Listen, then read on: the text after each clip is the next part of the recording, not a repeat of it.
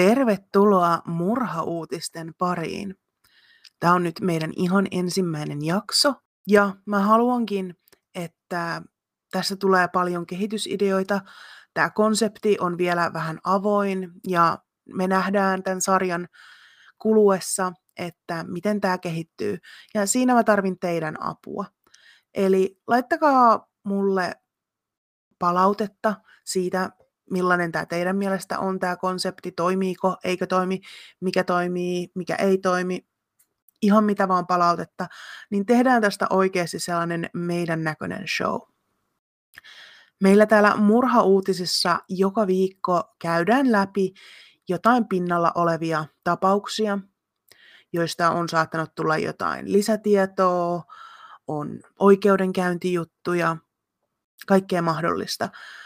Suurin osa näistä liittyy jotenkin jonkinnäköisiin henkirikoksiin, niin kuin podin nimikin sanoo, mutta ei välttämättä kaikki. Jos ne on tarpeeksi mielenkiintoisia true crime-uutisia, niin mä otan ne silti tähän näin.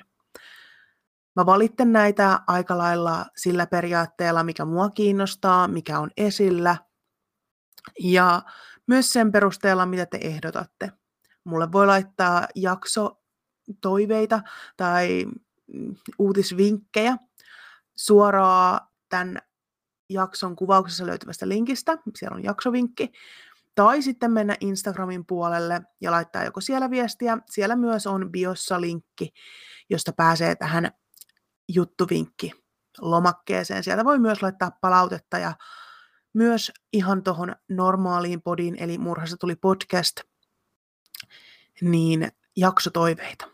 Tällä viikolla meillä on viisi aihetta käsittelyssä ja nämä on muutama tosi pinnalla oleva juttu, muutama oli itselle vähän tai ihan, ihan uusi ja muutama oli semmoinen, mihin mä halusin vähän niin kuin selkeyttä, mitkä on ollut uutisissa, mutta jollain lailla nyt uutisointi on ollut tosi hajanaista, jos ei sitä ole seurannut ihan niin kuin jokaista artikkelia, niin halusin koota vähän niin kuin se tietoa yhteen teillekin.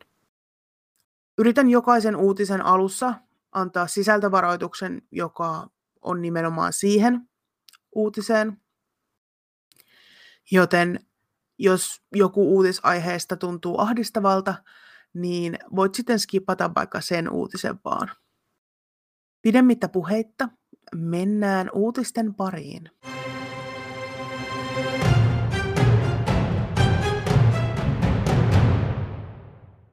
Ensimmäisenä meillä on käsittelyssä Ullanlinnan henkirikos. Ja ihan tuommoisena sisältövaroituksena, tämä on tosiaan suomalainen tapaus, jos ne on vähän liian lähellä, niin kannattaa skipata vähän eteenpäin. Ja lisäksi tässä käsitellään mahdollista perhesurmaa. Jos on yhtään seurannut uutisia viimeisen kuukauden aikana, on varmasti kuullut Ullanlinnassa Helsingissä tapahtuneesta henkirikoksesta, jossa epäiltynä on uhrin psykiatrimies. Erityisen tästä taposta teki sen, miten se selvisi, nimittäin epäilty pidätettiin hänen pakatessaan jätesäkkejä autoon. Myöhemmin paljastui, että uhrin ruumis oli piilotettu näihin jätesäkkeihin. Koska miestä ei ole vielä tuomittu mistään, pitää häntä pitää syyttömänä, kunnes toisin todistetaan. Kaikki tapauksen yksityiskohdat, joita aion käydä läpi, on nyt sillä oletuksella, että mies on vain epäilty eikä syyllinen. Epäilty henkirikos tapahtui siis jo 16. joulukuuta Helsingissä. Uhrina oli 47-vuotias nainen, joka oli naimisissa tämän epäilyn kanssa. Naisen nimi on löydettävissä internettiä tutkimalla, mutta koska se on jätetty pois suurimmasta osasta uutisointia, niin en halua sitä myöskään tuoda tässä omassa raportissani esille. Kun nainen ei ilmestynyt töihin tuolloin perjantaina 16. päivä, ilmoitettiin hänet kadonneeksi. Poliisi kävi pariskunnan kotona tarkastamassa tilannetta jo tuolloin 16. päivä, mutta tutkinnanjohtaja Tommi Lehtosen mukaan poliisi ei suorittanut etsintää asunnossa vielä tuolloin, koska siihen ei ollut silloin mitään syytä. Mitään epäilyä henkirikoksesta ei vielä tuolloin ollut, silloin etsittiin vielä kadonnutta henkilöä. Seuraavana aamuna, eli 17. päivä, silminnäkijät todistivat, kuinka 48-vuotias psykiatrimies raahasi jätesäkkejä autoonsa. Ne vaikuttivat silminnäkijöiden mukaan aika painavilta. Ilmeisesti joku näistä silmännäkijöistä oli sitten kysynyt tältä mieheltä, että mitä hän oikein puuhasi, johon mies oli vastannut tekevänsä siivousurakkaa. Paikalle saapui pian myös poliisi, jonka sivulliset olivat soittaneet. Poliisit tutkivat sitten tämän miehen autossa olleita jätesäkkejä ja niiden sisältä selvisi karmaiseva löytö. Kadonneen naisen ruumis löytyi yhdestä näistä jätesäkistä peittoon käärittynä. Alkuvaiheessa uutisoitiin paljon muun muassa paloittelusta ja useammasta jätesäkistä, mutta poliisi on varmistanut, että naisen ruumis oli vain yhdessä jätesäkissä. Mies pidätettiin ja toimitettiin sitten hoidettavaksi psykiatriseen sairaalaan Helsingissä. Tapausta alettiin tutkia tappona ja Helsingin käräjäoikeus tuomitsi miehen todennäköisin syin taposta epäiltynä. Hänet vangittiin juurikin tuolla psykiatrisessa sairaalassa.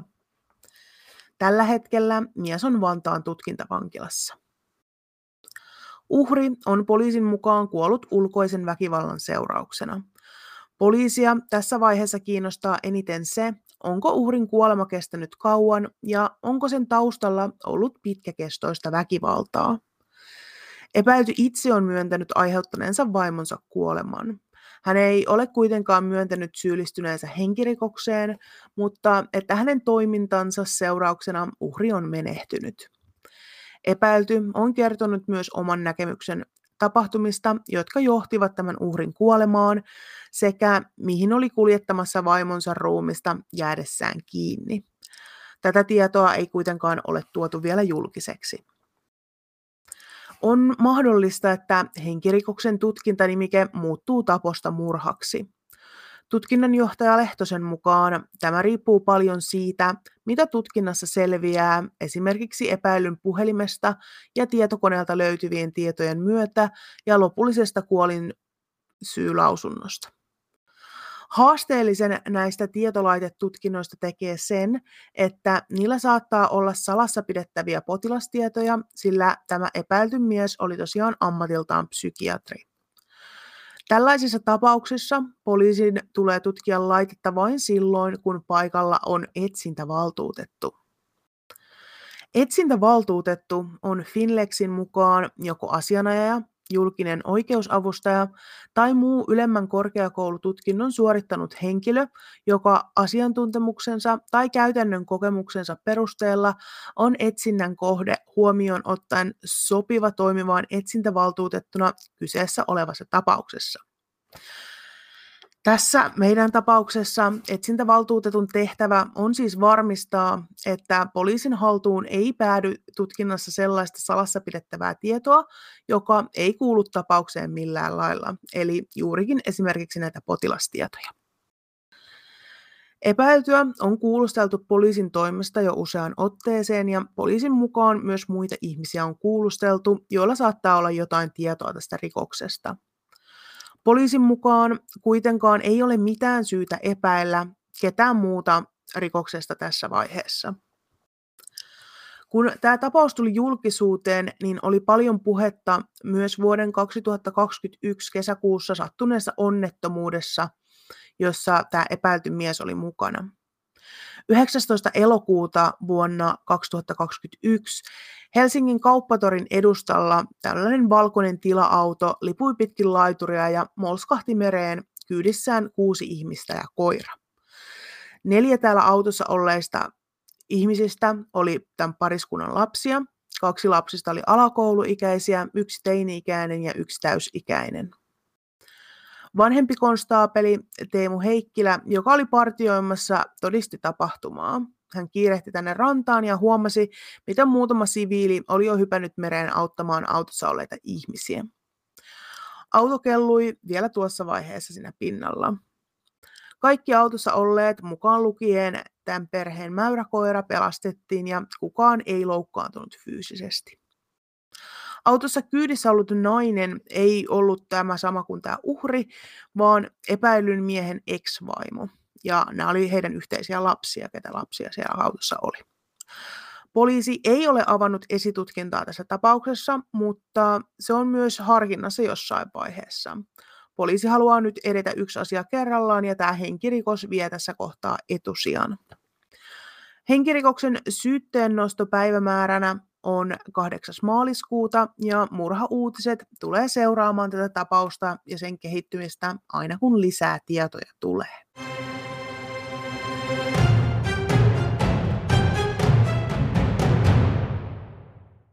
Seuraavaksi mennään Delfin kaksoismurhan tapaukseen, joka tunnetaan myös Snapchat-murhina.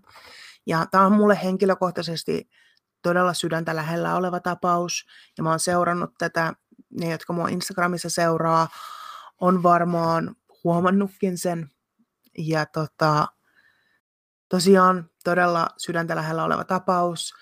Tässä käsitellään alaikäisiin kohdistunutta henkirikosta, joten jos se on sulle ahdistava, niin skippaa vähän eteenpäin.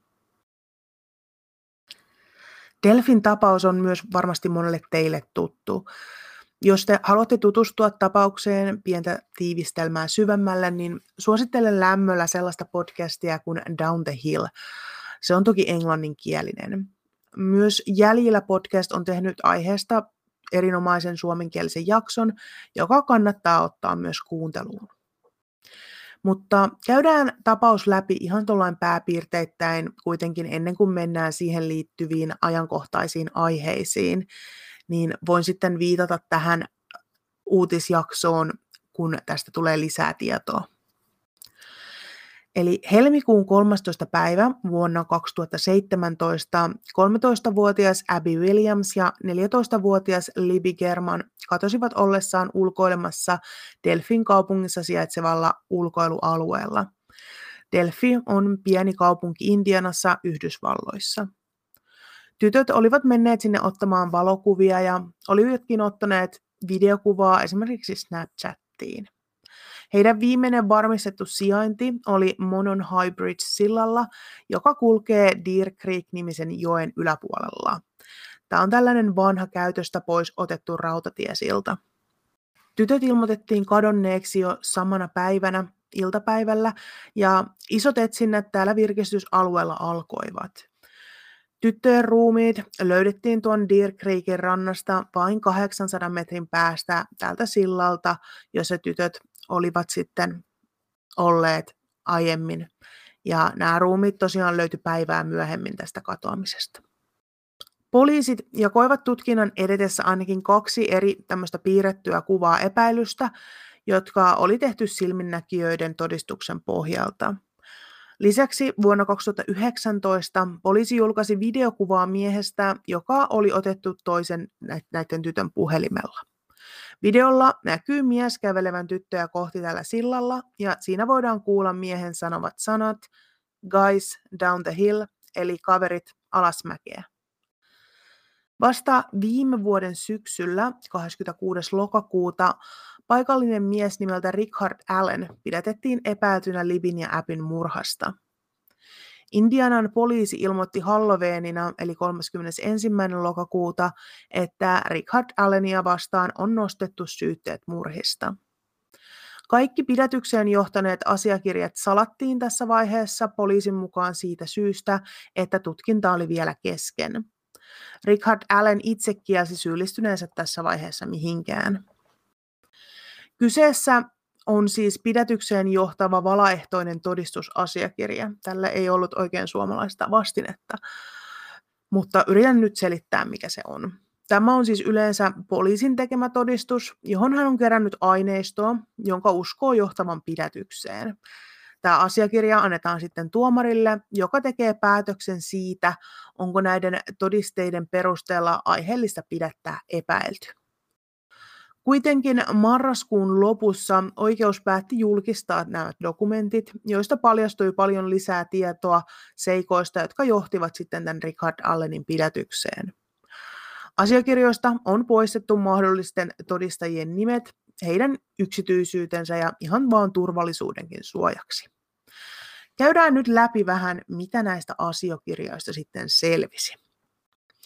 Eli toisen surmatun tytön puhelimesta löytyi videotiedosto, missä toinen tytöistä sanoo gun, eli ase, kun mies lähestyy tyttöjä. Onkin pitkään epäilty, että tällä siltamiehellä on ollut jonkinlainen ase tai teräase mukana, jolla hän on voinut kontrolloida näitä tyttöjä. Edelleenkään ei ole julkistettu sitä, miten nämä tytöt kuoli, eli oliko, ne, oliko heidät ammuttu vai jollain muulla lailla surmattu. Paikalta, mistä nämä tytöt löydettiin, löytyi käyttämätön 40 kaliberin luoti, ja ilmeisesti tämä luoti on ollut kuitenkin aseessa sisällä, sillä se pystyttiin jäljittämään Richard Allenin omistamaan aseeseen. Richard Allenia kuulusteltiin jo vuonna 2017, jolloin hän myönsi olleensa paikan päällä tavalla virkistysalueella samaan aikaan näiden tyttöjen kanssa. Kun Richardia haastateltiin 13. lokakuuta vuonna 2022, hän kertoi nähneensä kaksi alaikäistä tyttöä tuolla alueella ja kertoi itse menneensä kohti tuota Monon Hybrid-siltaa. Allen myös myönsi omistamansa erilaisia aseita. 13. lokakuuta poliisi myös suoritti etsintöjä Richardin kotona ja he löysivätkin paikalta veitsiä ja tuliaseita. Ja yksi näistä aseista oli Sig Sauer-malli P226 40 kaliberin pistooli. Poliisin tutkinnassa selvisi sitten, että ruumiiden luota löytynyt luoti oli juurikin tuo Richard Allenin Sig Sauer-aseen sisältä. Tässä luodissa oli niin sanottuja poistomerkintöjä, kun se oli hypännyt pois sieltä aseesta. En ole asian, aseasiantuntija, mutta jos jollain on enemmän tietoa, mitä nämä poistomerkinnät on, niin tulkaa kertomaan.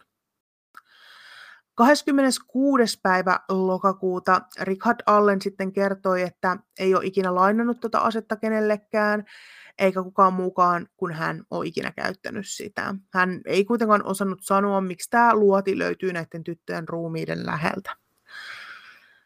Silminnäkijä kertoo, että oli nähnyt Richard Allenin poistuvan tuolta virkistysalueelta takaisin autolleen ja että hänen vaatteensa oli ollut mudan ja veren peitossa. Vaikka viranomaiset kuulustelivat Allenia jo tuolla vuonna 2017, tapahtui ilmeisesti jonkinnäköinen kirjaamisvirhe, eikä Allenin todistukseen palattu kuvasta hiljattain.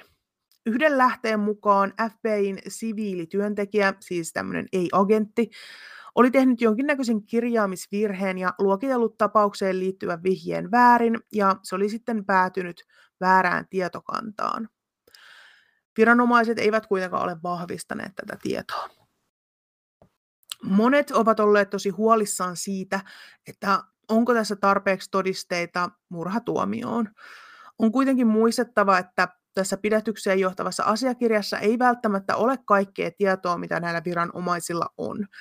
Lisäksi poliisin mukaan tutkinta on vielä kesken. 13. tammikuuta nyt tässä tänä vuonna Richard Allen astui oikeuden eteen Carroll Countyssa Indianassa. Istunnossa käsiteltiin hänen oikeudenkäynnin alkamispäivää sekä mahdollisen valamiehistön valintaa. Tuomari päätti silloin, että oikeudenkäynti pidetään täällä Carroll Countyssa, jossa nämä murhat tapahtuivat, mutta että valamiehistö tuodaan muualta, sillä on lähes mahdotonta löytää sopivaa valamiehistöä Delfistä, jossa on vain noin 3000 asukasta. Tämä kaikki tehdään ihan vain sen takia, että syytetylle saadaan mahdollisimman oikeudenmukainen oikeudenkäynti. Tuomari piti edelleen päätöksen niin sanotusta gag-määräyksestä, joka velvoittaa tapaukseen liittyviä ihmisiä olemaan puhumasta tästä tapauksen yksityiskohdista ennen oikeudenkäyntiä. Tähän kuuluu mahdolliset todistajat, perheenjäsenet ja viranomaiset kummaltakin puolelta. Seuraavan kerran Richard Allen astuu oikeuden eteen 17. helmikuuta, jolloin päätetään, voidaanko Allen vapauttaa vankilasta oikeudenkäyntiä ennen ja määrätäänkö hänelle jonkinnäköiset lunnaat. Varsinaisen oikeudenkäynnin päivämääräksi on määrätty maaliskuun 23. päivä, mutta tapauksen tuomari Fran Kuhl on sitä mieltä, että tämä päivämäärä tulee varmasti muuttumaan. Syyttäjän puolustukselle jakama todisteaineisto on erityislaatuisen valtaisaa ja se saattaa johtaa viivästyksiin ihan vain sen takia, että puolustuksella olisi sitten aikaa tutustua todisteisiin mahdollisimman perusteellisesti. Murhauutiset tulee seuraamaan tämänkin tapauksen käänteitä aina kun niitä tulee. Seuraavan kerran viimeistään tuolla helmikuussa, tai jos jotain uutta ilmenee ennen sitä.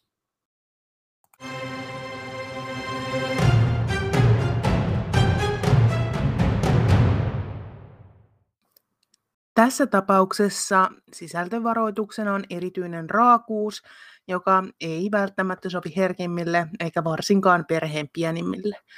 Lisäksi meillä on taas suomalainen tapaus, eli jos nämä on liian lähellä, niin skippaa vaikka seuraavaan. Joulukuun lopulla Kainuun käräjäoikeus katsoi 41-vuotiaan miehen syylliseksi äitinsä murhaan ja hautarauhan rikkomiseen. MTV Uutiset kertoo, että mies jätettiin tuomitsematta, koska hänet todettiin mielentilatutkimuksessa syyn takeettomana. Oikeuden mukaan hän oli tekohetkellä mielisairauden takia kykenemätön ymmärtämään tekojaan. Erikoisen tapauksessa tekee se, että mies tappoi noin 70-vuotiaan äitinsä äärimmäistä raakuutta ja julmuutta käyttäen vuoden 2022 heinäkuussa Kuhmossa. Mies oli mennyt käymään äitinsä kotona ja siellä hän oli käyttäytynyt jokseenkin oudosti ja käyttäytynyt myös väkivaltaisesti äitinsä puolisoa kohtaan. Seuraavana yönä mies oli mennyt paikalliselle hautausmaalle, josta oli ottanut mukaansa hautaristin. Hän palasi sitten tänne äitinsä asunnolle, jossa alkoi pahoinpitelemään äitiään. Tämä kaikki tapahtui rivitalon terassilla. Mies löi ensin äitiään päähän nyrkeillä, joka johti siihen, että äiti kaatui maahan betoniselle terassille. Mies ei kuitenkaan lopettanut tätä pahoinpitelyä, vaan jatkoi äitinsä lyömistä nyrkeillä sekä potki tätä kylkiin ja yritti katkaista tämän jalon potkimalla sitä. Naiselta murtui tässä kohtaa useita kylkiluita. Hän kuitenkin yritti päästä pois tästä tilanteesta ja onnistuikin nousemaan ylös. Tässä kohtaa tämä mies meni asuntoon sisälle, josta hän haki fileerausveitsen ja viilsi äitinsä kurkun sillä auki. Lisäksi hän jatkoi iskemistä veitsellä pään ja kaulan alueelle. Mies löi äitiä ainakin kymmenen kertaa kaulan molemmille puolille veitsellä sekä pään alueelle haluten iskujen osuvan äidin aivoihin. Lopulta mies otti kiinni äitinsä päästä ja veti siitä niin lujaa, että se irtosi ihan kokonaan ruumiista. Hän sulloi sitten pään muovipussiin ja kiikutti sen taloyhtiön roskikseen. Naapuri oli sitten soittanut paikalle poliisin kuullessaan kamppailun ääniä ja poliisi pidättikin miehen tältä surmapaikalta. Todistajan mukaan mies oli puhunut jo pitkään siitä, että äiti oli haukkunut ja määräillyt häntä vuosien ajan ja hän oli suunnitellut äitinsä tappua jo pitkään, mutta ei sitten ollut sitä vielä toteuttanut ja nyt tällä hetkellä ei enää tiennyt, mitä muuta voisi enää tehdä, ja tämä oli ainoa mahdollisuus tämän miehen mielestä. Oikeudenkäynnissä henkirikoksen syyksi paljastui lopulta se, että mies luuli tätä äitiään robotiksi, ja hänen mukaansa ainoa keino eliminoida tämä robotti oli tämä kyseinen henkirikos. Vaikka miestä ei tuomittu rikoksesta vankilaan, määräsi oikeus kuitenkin maksamaan äidin perheenjäsenille yhteensä 21 000 euroa korvauksena kärsimyksistä.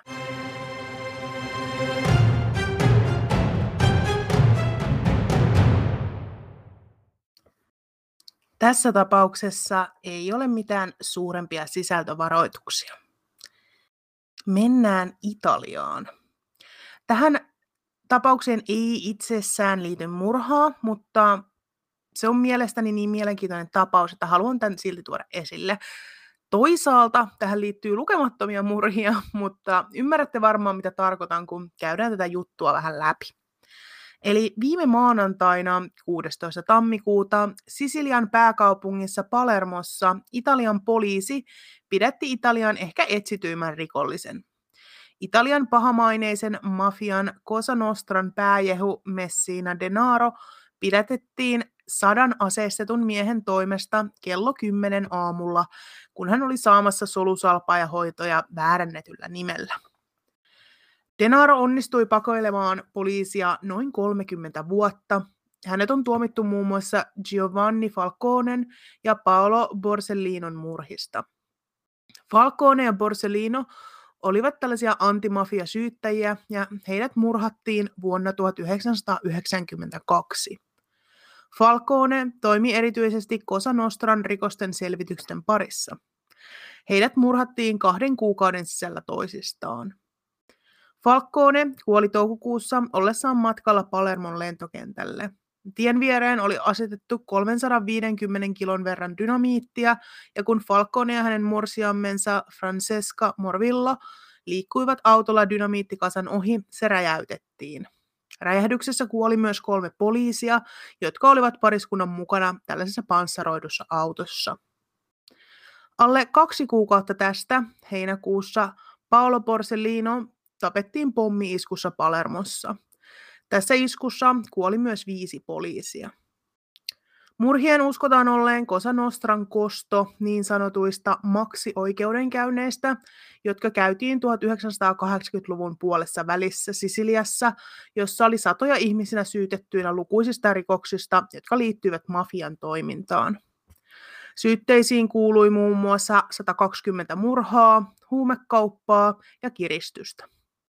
Näissä oikeudenkäynneissä käytettiin ensimmäistä kertaa uutta lakia, jonka mukaan mafiaan kuuluminen oli rikos.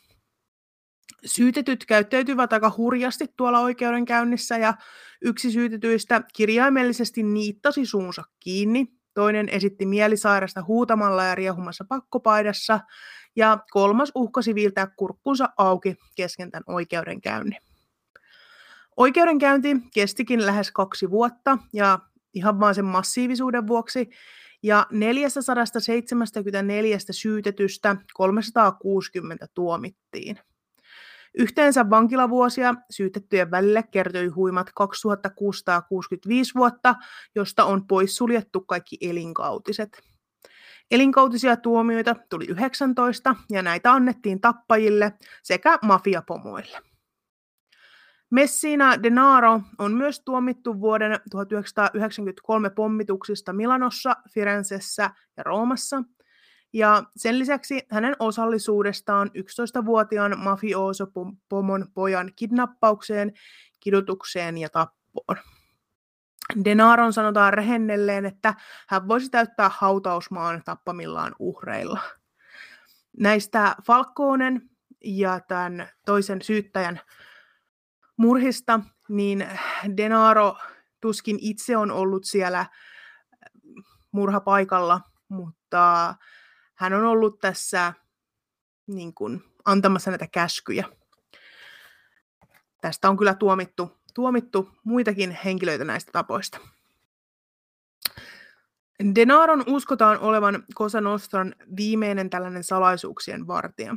Syyttäjät uskovat, että Denaro tietää asioita ja henkilöitä, jotka ovat olleet osallisia suurimpiin mafiaan liittyviin rikoksiin viimeisten vuosikymmenten aikana. Vaikka Denaro on ollut pakosalla jo vuodesta 1993, hänen uskotaan antaneen käskyjä salaisista piilopaikoista. Denaroa on pidettykin symbolina Italian poliisin kykenemättömyydestä pidättää suuren profiilin mafiapomoja – Tämä on kuitenkin tosi historiallinen hetki, sillä Denaro ei ollut ainoastaan Cosa Nostran pomo, mutta hän edustaa niin sanottua tällaista viimeistä karkulaista, jonka Italia oikeasti haluaa saada kiinni. Miehen pidetyksen toivotaan avaavan tietoa monesta selvittämättä jääneestä rikoksesta.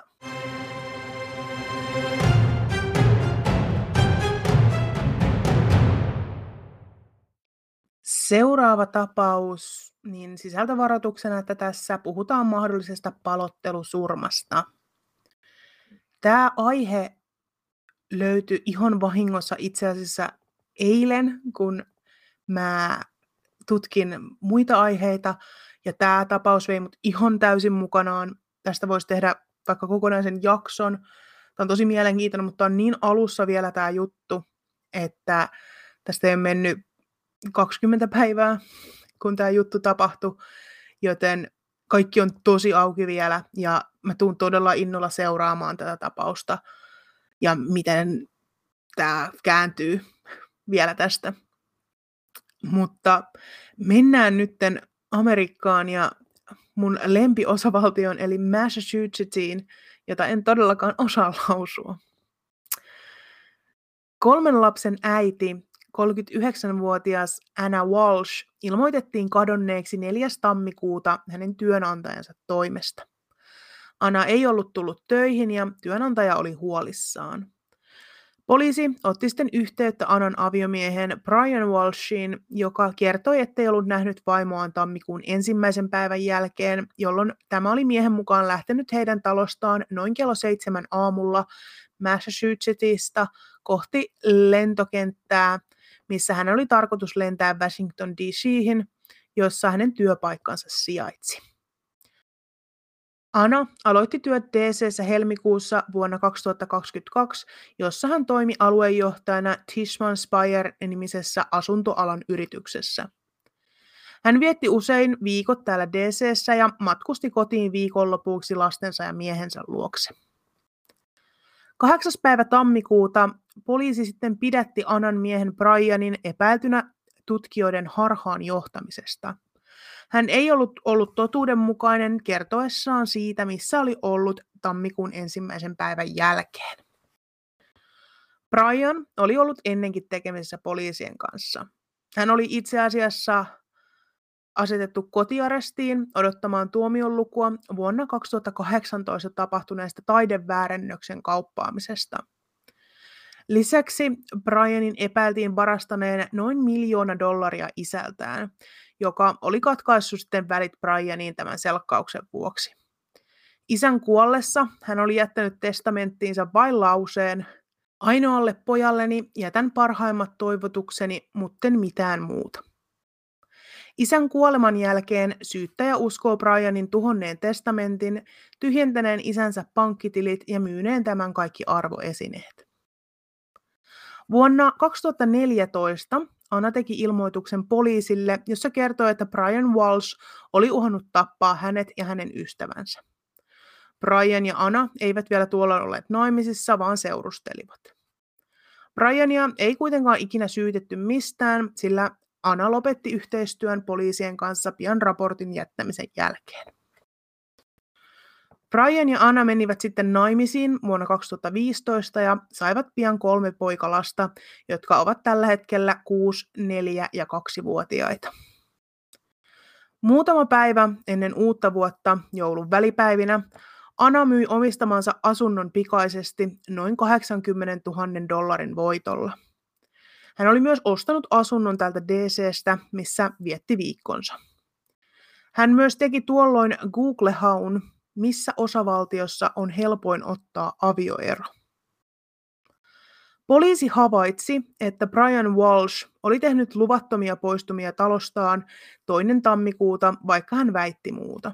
Nämä luvattomat siksi, koska hän oli tässä kotiarestissa.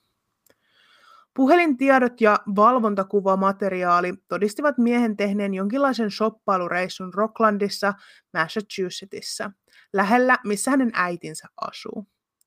Tämä oli noin tunnin päästä heidän kodistaan. Brian käytti noin 450 dollaria käteistä rahaa ostaessaan siivoustarvikkeita, köyttä ja pressuja.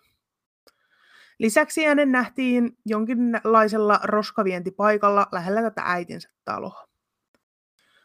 Poliisi tosiaan pidätti Brianin näiden tietojen tultua julkia, teki sitten kotietsinnän ja suoritti etsintöjä täällä roskien jättöpaikalla – Parin kodista löytyikin huolestuttavia löytöjä. Kellarista löytyi viottunut veitsi, jossa oli veritahroja, sekä kellarin lattialta löydettiin verijäämiä. Roskasäiliön ja kaatopaikan tutkinnasta löytyi sitten useita verisiä vaatekappaleita, verinen rautasaha, Anan koronarokotepassi, siivousvälineitä ja Anan tämmöinen Pradan käsilaukku. Kotietsinnän yhteydessä myös perheen tietotekniikkalaitteet tutkittiin ja perheen iPadilta oli tehty seuraavia hakuja. Nämä haut on tehty tammikuun ensimmäisen ja tammikuun toisen päivän aikana. Ja tässä nämä vapaasti suomennettuna. Kuinka paloitella ja hävittää 70-kiloisen naisen ruumis? Top 10 tapaa hävittää ruumis, jos on ihan pakko. Kuinka estää ruumista haisemasta? Metanaali. Kuinka poistaa veritahroja puulattiasta? Kuinka ruumis tunnistetaan, jos hampaat puuttuvat? Kuinka kauan DNA kestää? Ruumiin osat ammoniakissa. Onko parempi heittää pois rikospaikkavaatteet vai pestä ne? Voidaanko sinua syyttää murhasta, jos ruumista ei löydetä? Voiko ruokasooda saada ruumiin haisemaan paremmalta? Onko rautasaha paras työkalu ruumiin paloitteluun? Tammikuun 18. päivä Brianin syytettä muutettiin, eli hän ei ollut enää syytettynä vaan poliisin harhaanjohtamisesta, ja hän sai syytteen vaimonsa murhasta ja paloittelusta. Tähän johtivat kodista löytynyt veri, Brianin valehtelu tästä olinpaikastaan sekä nämä epäilyttävät Google-haut. Syyttäjän mukaan heillä oli videomateriaalia, jossa Brian heittää näitä roskapusseja roskaastiaan ja näyttää todella painavilta. Täältä roskaastioista osa näistä roskapusseista oli jo tuhottu, kun poliisi pääsi niiden jäljelle. Sieltä oli viety kahteen eri paikkaan näitä tota, roskapusseja, ja toisessa ne oli päätynyt jo tuhottavaksi, mutta toinen kaatopaikka sitten, niin sieltä he löysi juurikin tätä tota, rautasahaa ja näitä verisiä vaatteita. Tapauksen tuomari ei antanut Brianille mitään takuusummaa, vaan määräsi tämän vangittavaksi ilman sellaista. Hänen seuraava päivä oikeudessa on helmikuun 9. päivä, jolloin saamme sitten varmasti tietää lisää. Anan ruumista ei vielä ole löydetty, mutta poliisi on virallisesti ilmoittanut, ettei enää tutki tapausta kadonneena henkilönä, vaan henkirikoksena. Murhauutiset tulee seuraamaan tätäkin tapausta tarkalla silmällä tulevien viikkojen ja kuukausien aikana.